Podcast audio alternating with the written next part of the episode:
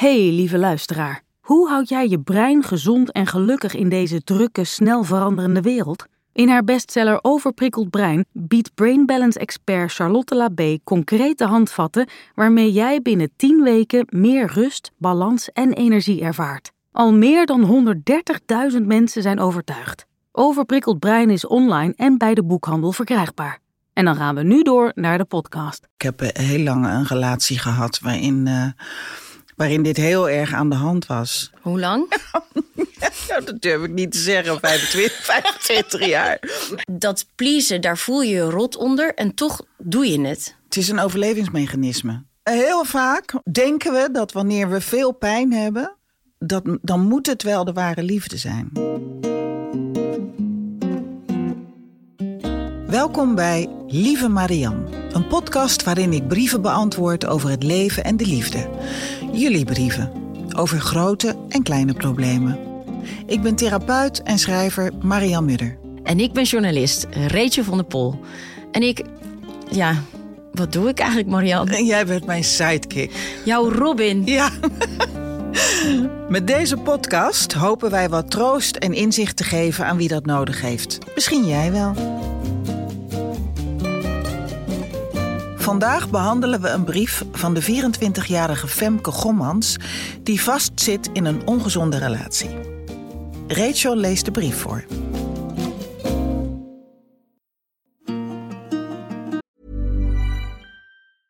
Hey, I'm Ryan Reynolds. At Mint Mobile, we like to do the opposite of what Big Wireless does. They charge you a lot, we charge you a little. So naturally, when they announced they'd be raising their prices due to inflation, we decided to deflate our prices due to not hating you. That's right. We're cutting the price of Mint Unlimited from $30 a month to just $15 a month. Give it a try at mintmobile.com slash switch. $45 upfront for three months plus taxes and fees. Promo rate for new customers for limited time. Unlimited more than 40 gigabytes per month. Slows. Full terms at mintmobile.com. Lieve Marianne, ik schrijf jou deze brief omdat ik vastzit in een relatie die niet goed voor me is. Laat ik bij het begin beginnen. Sinds anderhalf jaar heb ik een relatie met een jongen die ik grappig genoeg al sinds mijn zestiende ken. Ik ontmoette Dennis op een camping in Frankrijk. Voor een week was hij mijn vakantievriendje. Tot ik hem inruilde voor een knappere Franse jongen. Toen ik in Utrecht ging studeren, kwam ik Dennis ineens weer tegen, in de kroeg. Het leek wel meant to be. Na een jaar van aanrommelen gingen we eindelijk echt een relatie aan. Het was direct intens. Het ene moment voelt het halleluja geweldig. Het andere moment hebben we knallende ruzie. Hij lijkt wel een soort drugs voor me. Ik kan niet met en zonder hem. Ik wurm me in allerlei bochten om het hem naar zijn zin te maken. Het lijkt of het alleen goed tussen ons gaat als ik hem nodig heb. En ik ga me daar steeds meer naar gedragen. Als ik met vrienden wil afspreken, zegt hij dingen als: Vind je hen dan leuker dan mij? Ik snap deze vergelijking niet, maar ik voel me ook rot dat hij zich rot voelt. Sinds een half jaar kamp ik met paniekaanvallen en heftige huilbuien. Ik sta steeds vaker op met een verlangen om op te lossen, zodat ik even het gewicht van het leven niet hoef te dragen. Dit klinkt heel dramatisch, maar toch voelt het zo. Ik herken mezelf soms niet meer. Alsof ik van een sterk en vrolijk persoon in een bang vogeltje ben veranderd. De paniekaanvallen neem ik mezelf stiekem kwalijk, omdat ik ergens voel dat ik ze tegen kan houden, maar dat niet wil. Omdat ik tijdens zo'n aanval even verdwijn van alles en iedereen en me kan overgeven aan totale hulpeloosheid. Dan kan Dennis weer in zijn reddersrol schieten, wat voor even heerlijk voelt. Hij is dan zo vreselijk lief. Maar daarna moet ik weer verder met die verkleinde versie van mezelf. Alsof ik een pak draag dat vier maten te klein is. Het stemmetje in mijn achterhoofd fluistert soms: Ga weg, ga weg. Even zie ik een leven zonder hem voor me. En voelt dat als zo'n opluchting. Maar gelijk daarna neemt een soort onzichtbare kracht het weer over en durf ik niet meer. Lieve Marianne, snap jij hier iets van? En kun jij perspectief geven hoe ik hieruit kan komen? Veel liefs, Femke. Nou, dankjewel Femke dat je dit verhaal hebt willen delen met mij. En ik denk dat dit een heel herkenbaar probleem is voor heel veel uh, vrouwen en mannen ook wel. Ik ken het zelf ook wel uit mijn eigen, uit mijn eigen leven. Maar snap jij wat, ehm, wat hier nou aan de hand is? Want zij wil dus. Zij wil eruit en het lukt haar niet. Ze heeft een soort onzichtbare kracht. Wat is hier eigenlijk aan de hand? Nou, als ik, als ik, het, eh, als ik het goed begrijp, is- zit ze in een codependent relatie, zoals dat heet. Dat is een wederzijdse afhankelijkheid die, eh, die eh, vaak niet heel, heel gezond is, zeg maar. Dus dan heb je de ander nodig om, om je goed te voelen. Dus, dus ehm, eh, de, de ander is eigenlijk te belangrijk. Je, je, bent niet, je, bent niet, je zit niet goed genoeg in je, eigen, in je eigen kracht. Dat vind ik altijd een beetje flauw klinken. Maar je hebt voortdurend de ander nodig om je te bevestigen in het feit dat je, dat je goed bent, dat je goed genoeg bent. En, ehm, en vooral in relaties waarin de partner die rol heel erg aanneemt om jou, eh, weet je wel, wanneer je op een voetstuk gezet wordt of wanneer iemand je overlaat met complimenten en je heel erg adoreert, dan, dan kan dat bijna verslavend zijn. Omdat we heel vaak zelf, en Femke is nog een jonge vrouw, ze is 24, dus is waarschijnlijk ook nog heel onzeker over wie ze is. Dus dan gaan we hangen aan, aan het beeld dat die ander uh, van ons heeft of aan ons geeft, als het ware. Ja, want wat ik hoor is dat zij eigenlijk zichzelf constant aan het vormen is naar wat hij graag wil. Dus ja. van dat, dat pak waar ze het over heeft. Ja. Van, ik, ik moet de hele tijd in deze mal. Uh, en als ik daarin zit, dan krijg ja. ik zijn liefde. Ja, dit is overduidelijk uh, een pleaser. Is heel erg please gedrag. En dat is onderdeel van zo'n wederzijdse afhankelijkheid. Daar komt altijd pleasen bij, bij te pas. Want je gaat... Um, wanneer je een pleaser bent, ben je heel erg gericht op wat de ander wil. En als de ander jou voortdurend vertelt wat je allemaal bent, dan ga je proberen daaraan te beantwoorden. En daardoor weet je op een gegeven moment helemaal niet meer wie je zelf bent. Dus dat wordt heel erg verwarrend. En daar kan je ontzettend onzeker van worden. En door die onzekerheid kun je ook paniek krijgen. Want je weet niet meer wie je zelf bent. Je, kan niet meer naar jezelf luisteren. Want je bent volledig gericht op je omgeving. En dat, is, uh, dat maakt heel erg angstig. En je zei net aan het begin ook, dit komt heel veel voor. Herken je dit zelf ook? Ja, ik herken dit heel erg. Ik heb heel lang een relatie gehad waarin, uh, waarin dit heel erg aan de hand was. Dat hebben, hebben we heel lang volgehouden, moet ik zeggen. Hoe lang? ja, dat durf ik niet te zeggen, 25, 25 jaar. Aan, en, bedoel, aan en uit. Bedoel, Om te zeggen dat jij een ervaringsexpert bent, is nog een soort eufemisme. Hier. Ja, ja, ja, ja, ja. Nee, ja, nee. Op het gebied van relaties heb ik wel het nodige meegemaakt. En zeker heel veel. Ik uh, bedoel, ik was niet alleen maar een pleaser hoor. Ik bedoel, ik, ik ben, was zeker geen engeltje. Maar, um, maar dat please gedrag en, en vooral die afhankelijkheid. De afhankelijkheid van zijn aandacht. Dat had ik heel sterk. En dat, en dat is wat ik een beetje wat ik uit deze brief haal. Is, is, is dat um, als, je, als je veel aandacht krijgt van je partner. en je bent onzeker van jezelf. Dan heb je steeds meer aandacht nodig. En dan ben je, daar, ben je er enorm op gericht om die aandacht te krijgen. En dat betekent dat je gaat doen wat je denkt dat de ander wil dat je doet. En dat je bent wat je denkt dat de ander wil dat je bent. Ja, ik raak er zelf nu ook al bijna van ja, in de war. Dus ik kan, snap heel goed dat... ontzettend van in de war. Daar raak je gewoon heel erg van in de war. Omdat je, omdat je normaal gesproken heb je dat kan ik wel nu zeggen. Weet je wel, ik, ben, ik ben nu een, een, een rijpe vrouw. en, en ik ben heel goed in staat om echt heel goed naar mezelf te luisteren. En ook om mijn grenzen aan te geven. Want als je een pleaser bent, dan ga je gegarandeerd je grenzen over. Voortdurend. Wat ik dan toch niet. Nou ja, eigenlijk snap ik het wel, want ik herken dit ook heel erg. Ik heb ook precies zo'n relatie gehad. En toevallig uh, mijn partner ook. Toen ik uh, in mijn twintig jaren zat. dat pleasen, daar voel je je rot onder en toch doe je het. Ja, het is een overlevingsmechanisme. En wat bedoel je daarmee? Nou, het is. Het is ehm, heel vaak zijn we geneigd om te denken dat pleasen iets is omdat we dat doen we omdat we zo aardig zijn. Dat is niet waar. Oh, jammer. Verdorie. We zijn ook aardig en we zijn ook empathisch. Daarom kunnen we pleasen. Omdat we ons kunnen richten op de ander. Maar pleasen is uiteindelijk een overlevingsmechanisme. Op het moment dat jij getriggerd wordt in het gevoel dat je niet goed genoeg bent en dat je onzeker bent, is dat je manier om je door het leven te banen. En dat is door voortdurend de omgeving te scannen, andere mensen te scannen je heel goed in te leven op wat anderen willen en nodig hebben. En dat is jouw manier om aan liefde te komen. Maar daaronder zit de angst dat je die liefde niet waard bent. Dus dat, dat maakt, dat is heel onzeker. Je bent, je bent, je wandelt op drijfzand als je aan het pleasen bent. Het is, het is helemaal niet een, een, een gezonde manier van leven. Ook omdat je je grenzen overgaat.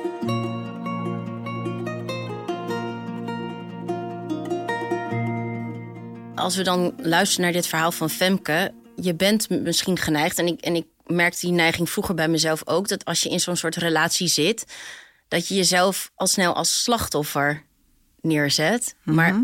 als ik het zo hoor, zijn Femke en Dennis allebei slachtoffer en dader. Ze houden dit allebei Ja. met elkaar in stand. Zeker, ja. Nee, in, in principe, in de meeste gevallen zijn we altijd dader en slachtoffer. En, eh, en dat is in dit geval ook zo. Ik bedoel, ze triggeren dit gedrag bij elkaar, want Dennis is net zo onzeker. Hij wil dat zij, Ja, eh, hij, dat hij- zij hem nodig heeft. Precies, precies.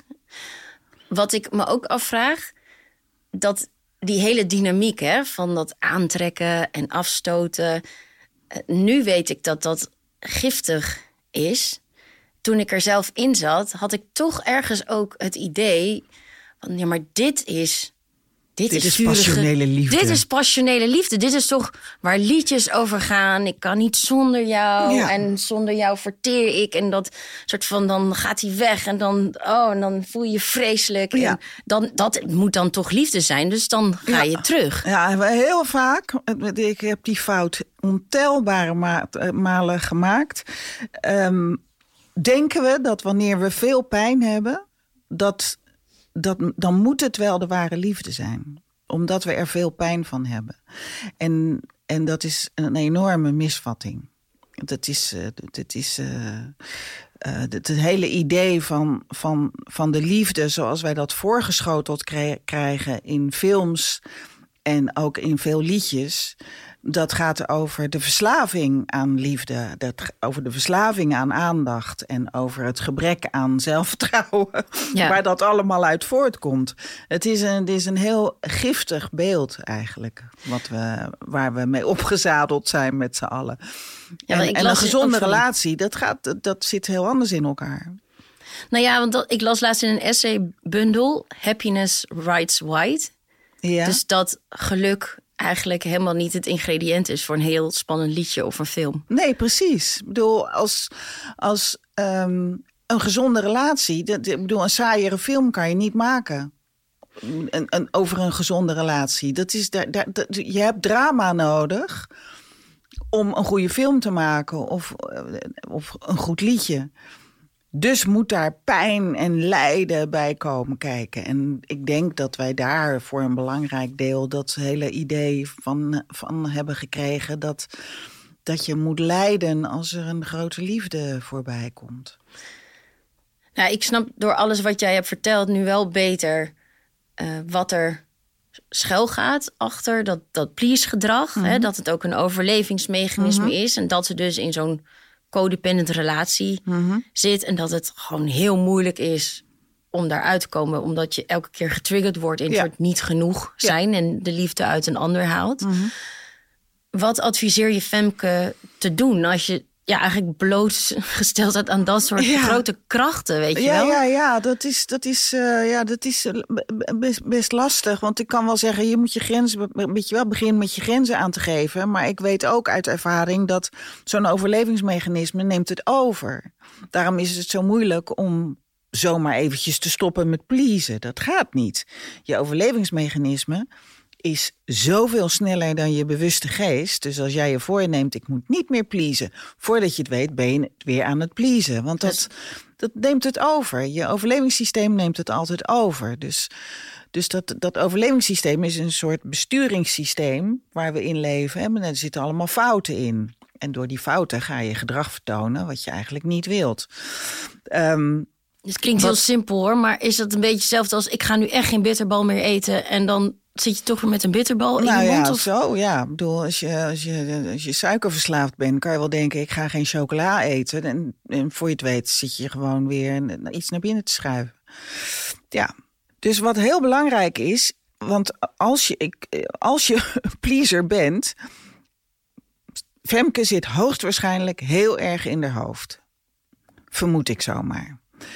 Um, het is ontzettend belangrijk en dat is eigenlijk bij, bij uh, een, een, soort hele algemene tip, die, die eigenlijk altijd goed is, is maak contact met je lijf. Dat moet je altijd doen. Dus ga uit je hoofd en herstel je lichaamsbewustzijn. Nou, dat klinkt misschien een beetje vaag. In mijn boek leg ik dat een beetje uit. Dat betekent dat je moet gaan voelen. Um, over het algemeen, wanneer we gaan pleasen, gaan we denken over de situatie en we gaan denken over wat we zouden moeten gaan doen. En we vergeten te voelen wat, er eigenlijk, wat we eigenlijk voelen. En dat is onrust bijvoorbeeld, of ongemak, of de angst om niet goed genoeg te zijn.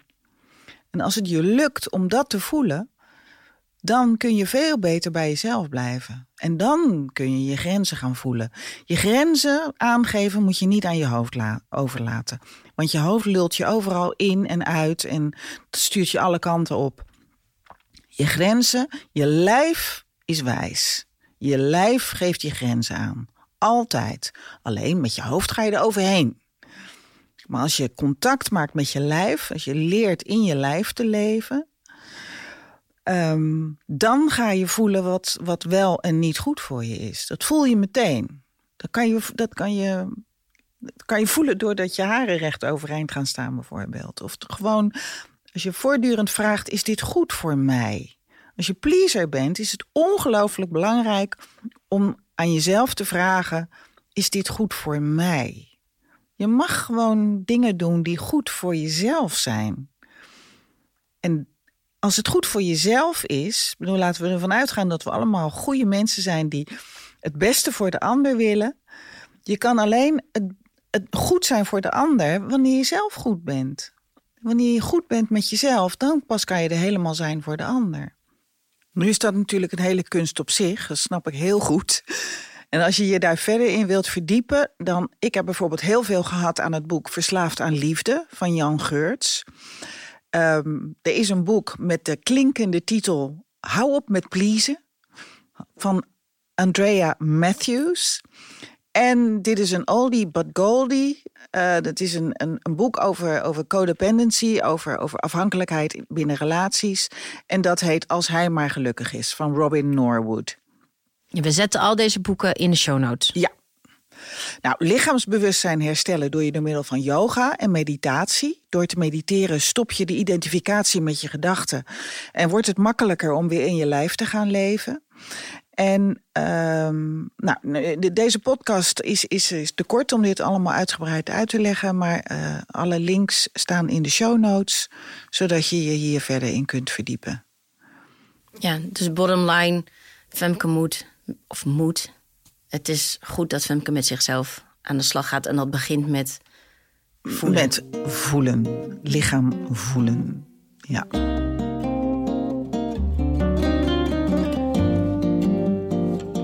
Je luisterde naar Lieve Marianne. Een podcast van VBK Audiolab en Ambo Antos Uitgevers. In deze aflevering heb ik het onder meer gehad over ongezonde relaties en please-gedrag. Wil je daar meer over weten? Lees dan mijn boek Wat ik eerder had willen weten of ga naar mijn website marianmudder.nl. Zit je zelf met een probleem waar je niet uitkomt? Dan kan je een brief sturen naar lievemarian.gmail.com. Ik kan niet alle brieven beantwoorden, maar ik lees ze wel allemaal. Ik probeer zoveel mogelijk verschillende thema's te behandelen, zodat ook jouw probleem behandeld wordt. Dus blijf me vooral schrijven. Redactie van deze podcast is in handen van Rachel van der Pol en ik, Marian Mudder. Coördinatie Hedy de Vree en Piet van Rielen. Opname en sounddesign is gedaan door Podworks. Bedankt voor het luisteren en hopelijk tot de volgende aflevering.